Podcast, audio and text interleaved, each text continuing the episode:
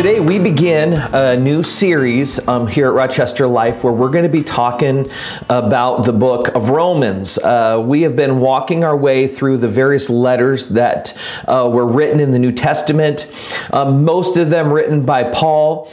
Um, we're taking a look at uh, some of the things said to the New Testament churches, the churches that were just, uh, you know, being planted and were um, beginning to grow, and the message of the gospel was going forth in those earliest years. And uh, so far, we've taken a look. We're, we're, going through these letters in the order in which they were written. And so, so far, we've looked at James, which was written in the year 44 AD. Uh, we then took a look at Galatians, it was written in 49 AD. Um, First Thessalonians was in uh, 51. Um, Second uh, Thessalonians was in the year 52. Um, we just wrapped up our series on the first uh, letter of Corinthians, and that is in that was written in 55. And now we turn the page to Romans, where we're looking at this letter that was written in 56 AD. Um, so this is uh, you know about 20 seven years or so um, after Christ had died, the church has taken root. Um, there's a church that's growing in Rome. And uh, when we, we're going to be looking at this letter in four parts, this is the first of four parts, and we're going to be following um, something that you may have heard of before a little um, evangelism training um, is and uh, uh, a set of scriptures to follow when sharing about the need for Christ, what Christ did for us, and how we put our faith in Him is the Romans Road. Several scriptures that are just uh, easy to understand verses that help a person understand the way to know Christ and to discover a faith in Him. And so we're actually going to be looking at those six or seven um, verses in, in the book of Romans that helps a person share their faith and understand their faith. And uh, so I want to encourage you to memorize the Romans Road this month as we go through this. Um, take these verses that we're sharing, put them to your uh, memory um, as you are talking with someone about your faith. You've got these verses that will help you clarify um, your understanding and your belief in your faith in Christ.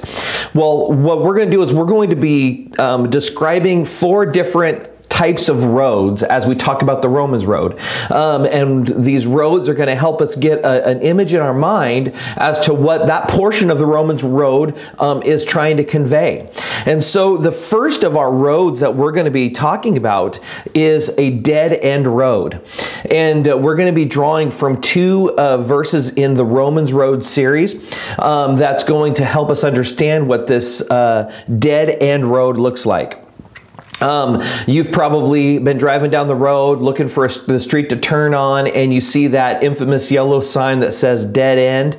And so you know, especially if you're just trying to find your way somewhere, not to go down that road because that road isn't going to get you on through to where you're headed. It's a dead end road. There's, uh, you know, just a, a, few houses down there, there's a few streets, but uh, it's not, doesn't have a way to get through. And so uh, you won't turn down that road unless, of course, you're going to visit someone who lives in there. Um, the uh, verses that um, start off the Romans road is in Romans 3:23 where it says for there is no difference for all have sinned and fall short of the glory of God. Here this verse is saying that every single person who ever lived f- fell short of God's standard, fell short of his requirements for a holy life, a life that resembles him, a life that is can be in relationship with him, um, a life that's on page with him, all have fallen short of that standard, of that expectation, of that requirement. And so, because all have sinned and fall short of the glory of God, we turn the page to Romans 6:23 where it says, "And the wages of sin is death." The wages for that sin that everybody has committed is death. Of course, it goes on to say, but the gift of God is eternal life in Christ Jesus our Lord.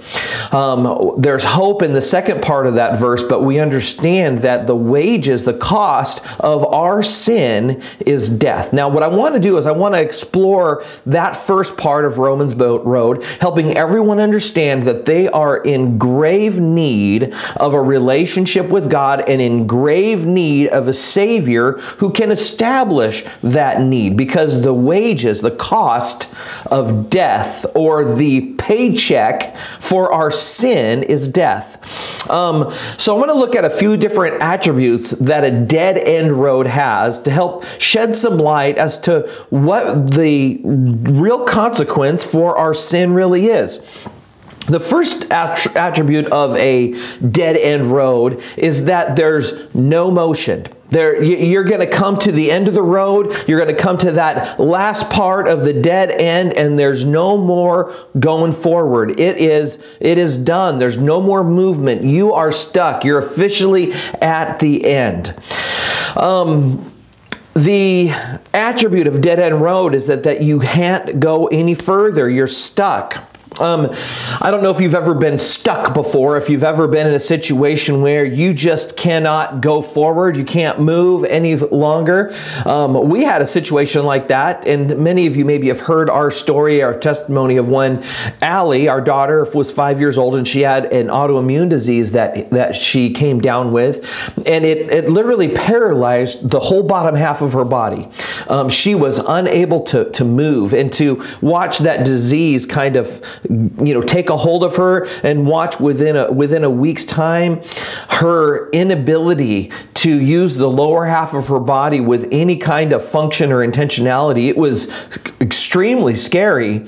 Um, and we ended up going down to uh, a, special hospital, Children's Hospital, where they deal with this kind of an autoimmune disease. But to watch her as they began to give her the right treatments and to spend the next, I think it took five days, five days that she was unable to walk to watch that slowly begin to come back to her as that autoimmune disease uh, was released because of the steroid treatment, and to, to watch her take her first steps as they were slow and unsteady as her body was retraining itself in the communication between the brain. Um, it was a very interesting thing to watch, to say the least. Um, you probably have had moments where you were in total shock or fear had gripped you um, to a place where you just could not get your brain to tell your body what to do.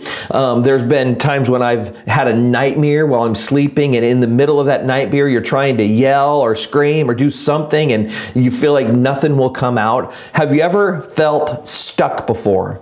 Um, well, that's kind of the uh, an attribute of the uh, dead end road is you are stuck.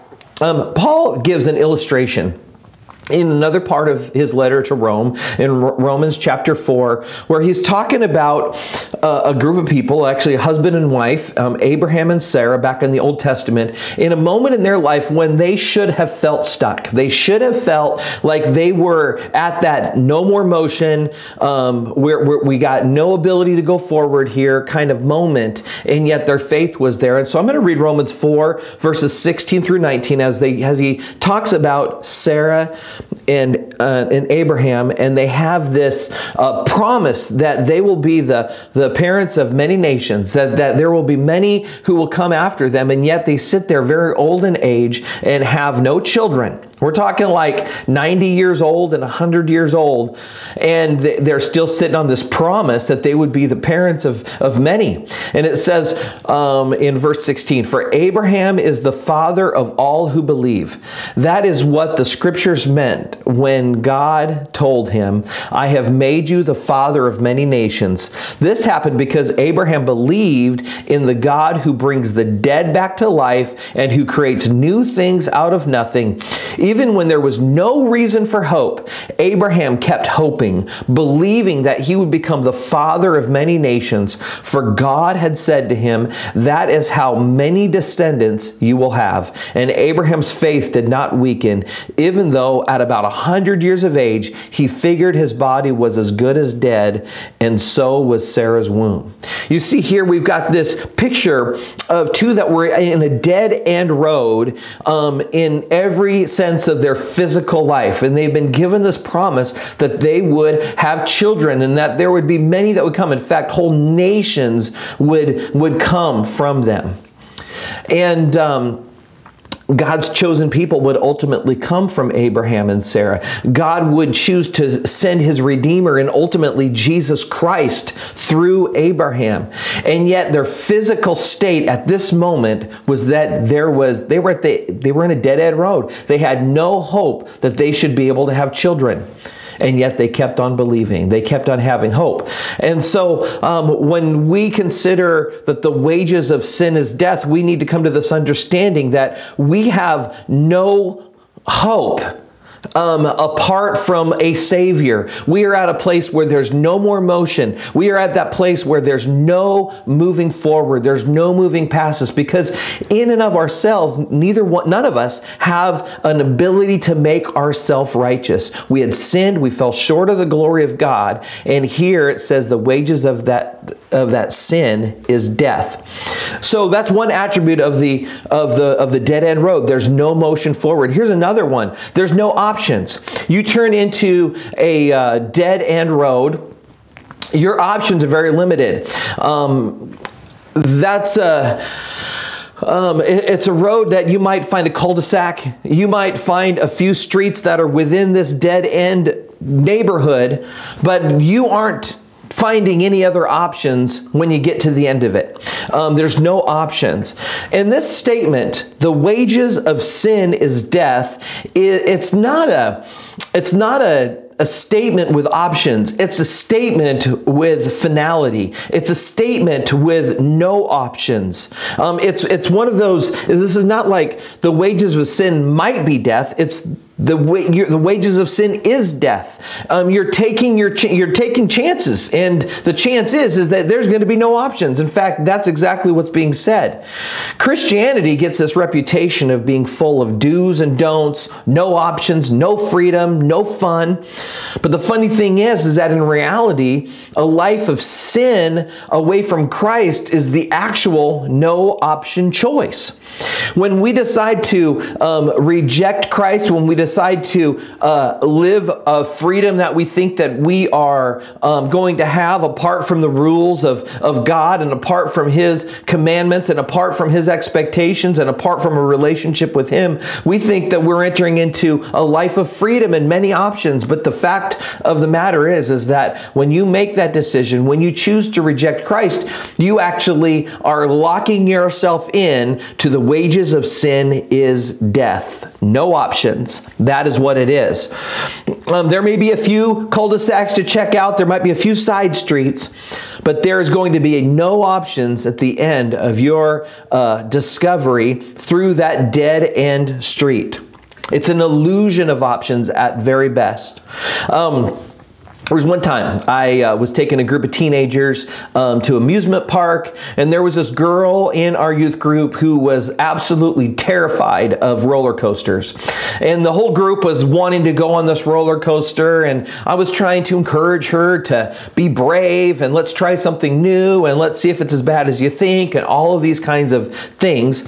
And um, she was kind of getting coaxed along by the peer pressure of everybody, including me. And uh, we get up to the uh, you know, up to the front of the line and we are about to step on and I assure her that I'll be with her the whole time and, uh, you know, everything. And she finally agrees to sit down in this roller coaster. The seatbelt goes on and we're locked in. And as that roller coaster takes off out of the out of the gate, starts climbing that big hill. This girl, this 14 year old sweetheart, is now yelling and swearing at her youth pastor. I mean, she is cussing me out. She's telling me I'm the worst person, I'm the worst youth pastor that ever lived. And I'm crawling up there and I'm just, here's the thing there was no more options. She could not get out. This was a locked in situation. She was going down the big hill. There was nothing that she could do about it.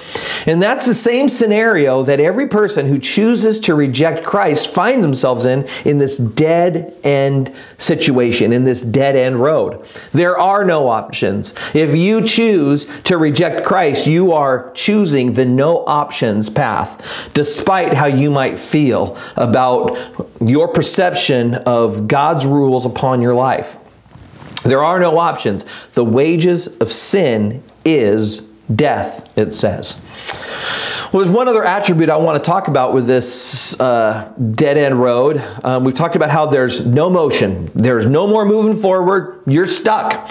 We also find here that there's no options at the end of the dead end road, but we also find that there's no good future. There's no good future. One feature of a dead end road is that there is no future. It leads to nowhere. Um, there is no uh, way on down the path that's going to give you any kind of um, decision making power or any kind of joy. It's a dead end road. You've probably heard of a dead end job before. Maybe you feel like you've been in or you are in a dead end job. And what does that mean? Well, it means that this job offers no more moving forward, there's no advancements. There's no promotion. There's no raises. All it is is what it is. You're in this dead end job. There's no good future there for you. Um, it might provide you a paycheck. It might take care of your needs, but you are not moving forward anywhere in life. And the fact of the matter is, is that at the dead end road has no good future.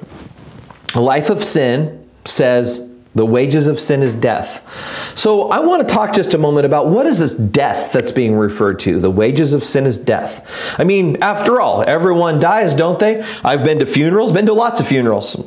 Christian people, people who loved God, and there we are, putting him in the ground. There we are mourning their loss. There we are sad about the fact that they're no more. And here it says here the wages of sin is death. Well, there's a passage of scripture in Hebrews chapter 9 verse 27 that says that it's appointed for men to die once, but after this is the judgment. But after this the judgment. So what we find here is that every person who ever lived is going to die. Um, every person is going to face that moment that they depart from this earth. And that's not the death that this verse in Romans is talking about when it says the wages of sin is death. What it's talking about is the judgment that's mentioned here in Hebrews chapter 9, verse 27. That the death is the judgment that comes after the earthly death. Um, I want to look at a few verses um, that are not in Romans, but there are a few verses that describe this no good future, that describe this death. Um, these are words that are not pleasant Usually we try to avoid reading them. Usually we try to avoid focusing on them. Usually we try to avoid preaching on them um, because we want people to feel good, right? But these verses here give us a description of this death that the Romans road paints. Um, most of these verses are going to be coming from Jesus' mouth directly. So if Jesus said it, I guess we probably should take note of it. After all, he was there at the very beginning. He was there um, at the right hand of the Father. He was there who watched all of the sinfulness. He was there that watched the flood. He, he was there and, and watched the promise given to Abraham. He was there as part of the planning team as far as who was going to go to earth and going to pay the price on the cross. He was a part of all of it. And here Jesus describes a place that we often call hell. And I want to read a few of the words that he had to say. Um, Matthew chapter 7, verse 13. This is when Jesus is preaching on the mount, and it says, You can enter God's kingdom only through the narrow gate. The highway to hell Notice the little road reference there. The highway to hell is broad and its gate is wide for the many who choose that way. And what he's saying here is that there's going to be a lot of people that end up taking this road, this highway, directly to hell. There's going to be few that find this gate that lead to life. So I just want to point out here is that it is um, a very narrow pathway, a very narrow, a very singular decision that will help you find the road that leads to life. Because the road, this Broadway that leads to hell, is a broad highway that leads right into a dead end street. Um, Let's read what else he said in Mark chapter 9, verses 43 and 48. I believe this is also part of his Sermon on the Mount.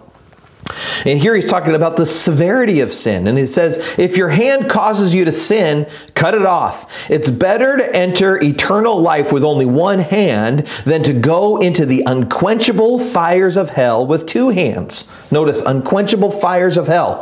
If your foot causes you to sin, cut it off. It's better to enter eternal life with only one foot than to be thrown into hell with two feet.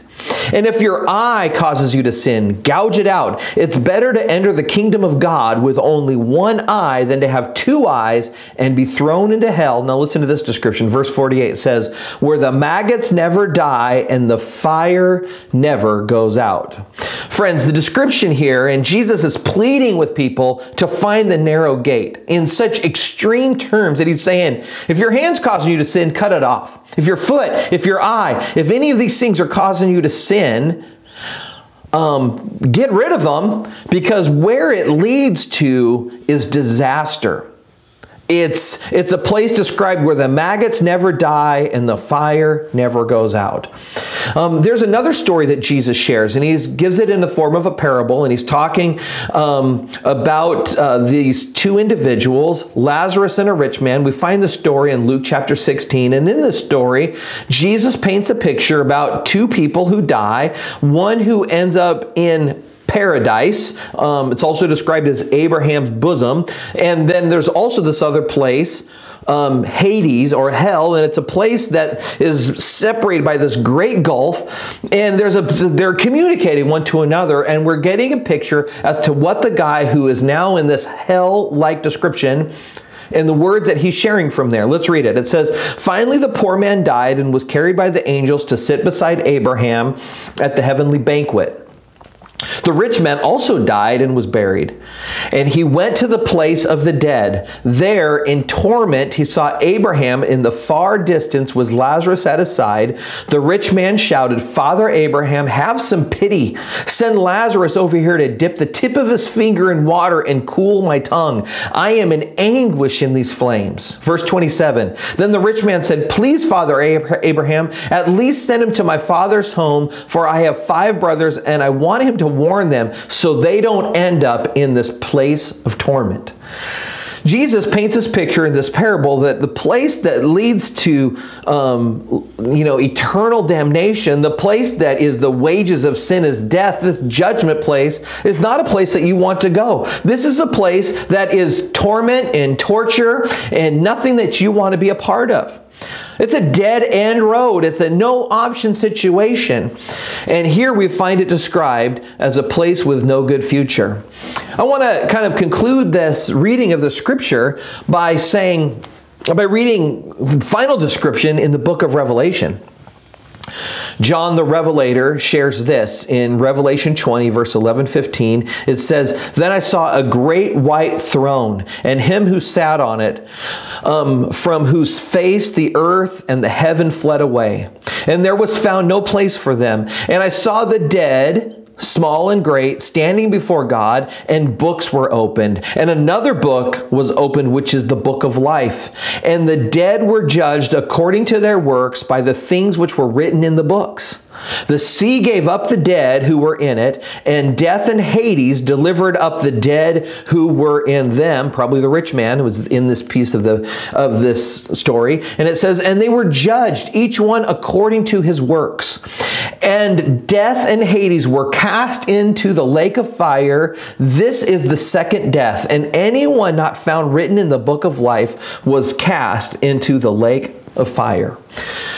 Friends, I don't know how to paint a more clear picture and plead with you enough as to what Romans Road is talking about here. You see, the Romans Road, it paints a picture in this part of the Romans road that feels absolutely hopeless.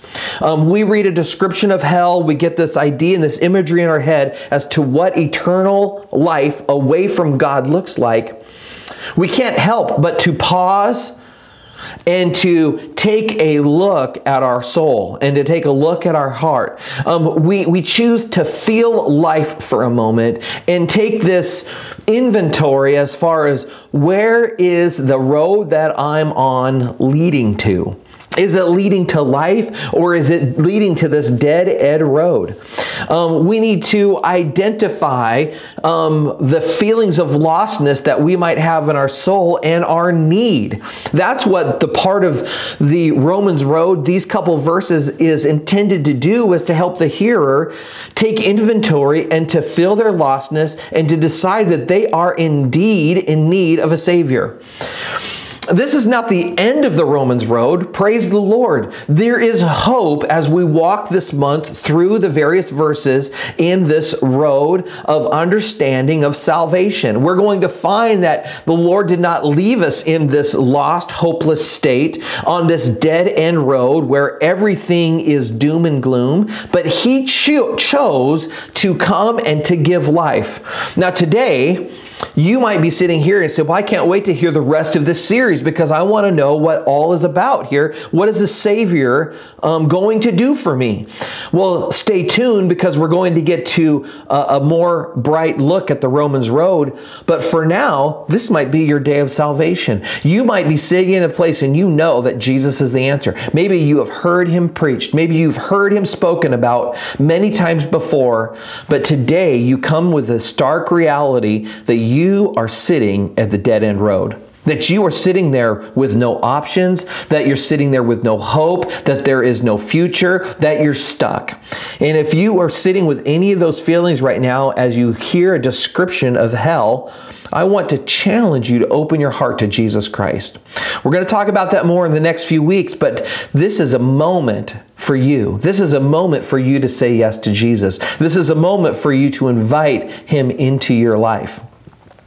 Now, friends, maybe you're listening to this and you clearly know Christ and you've clearly accepted Him as your Savior, but maybe you're thinking about when you are going through life and you're around the people in your neighborhood and you're around the people that you work with every day and you're around the kids in the in the uh, school that you either attend or you teach at you're around people every day and you realize how important it is that you share the message of Jesus Christ, that you share hope. And maybe you've just been talking about, oh, come to church, you'll like it. And that's good enough. That's good and all. But I want to challenge you to realize that there's people who are sitting on a dead end road facing the eternity that we just described.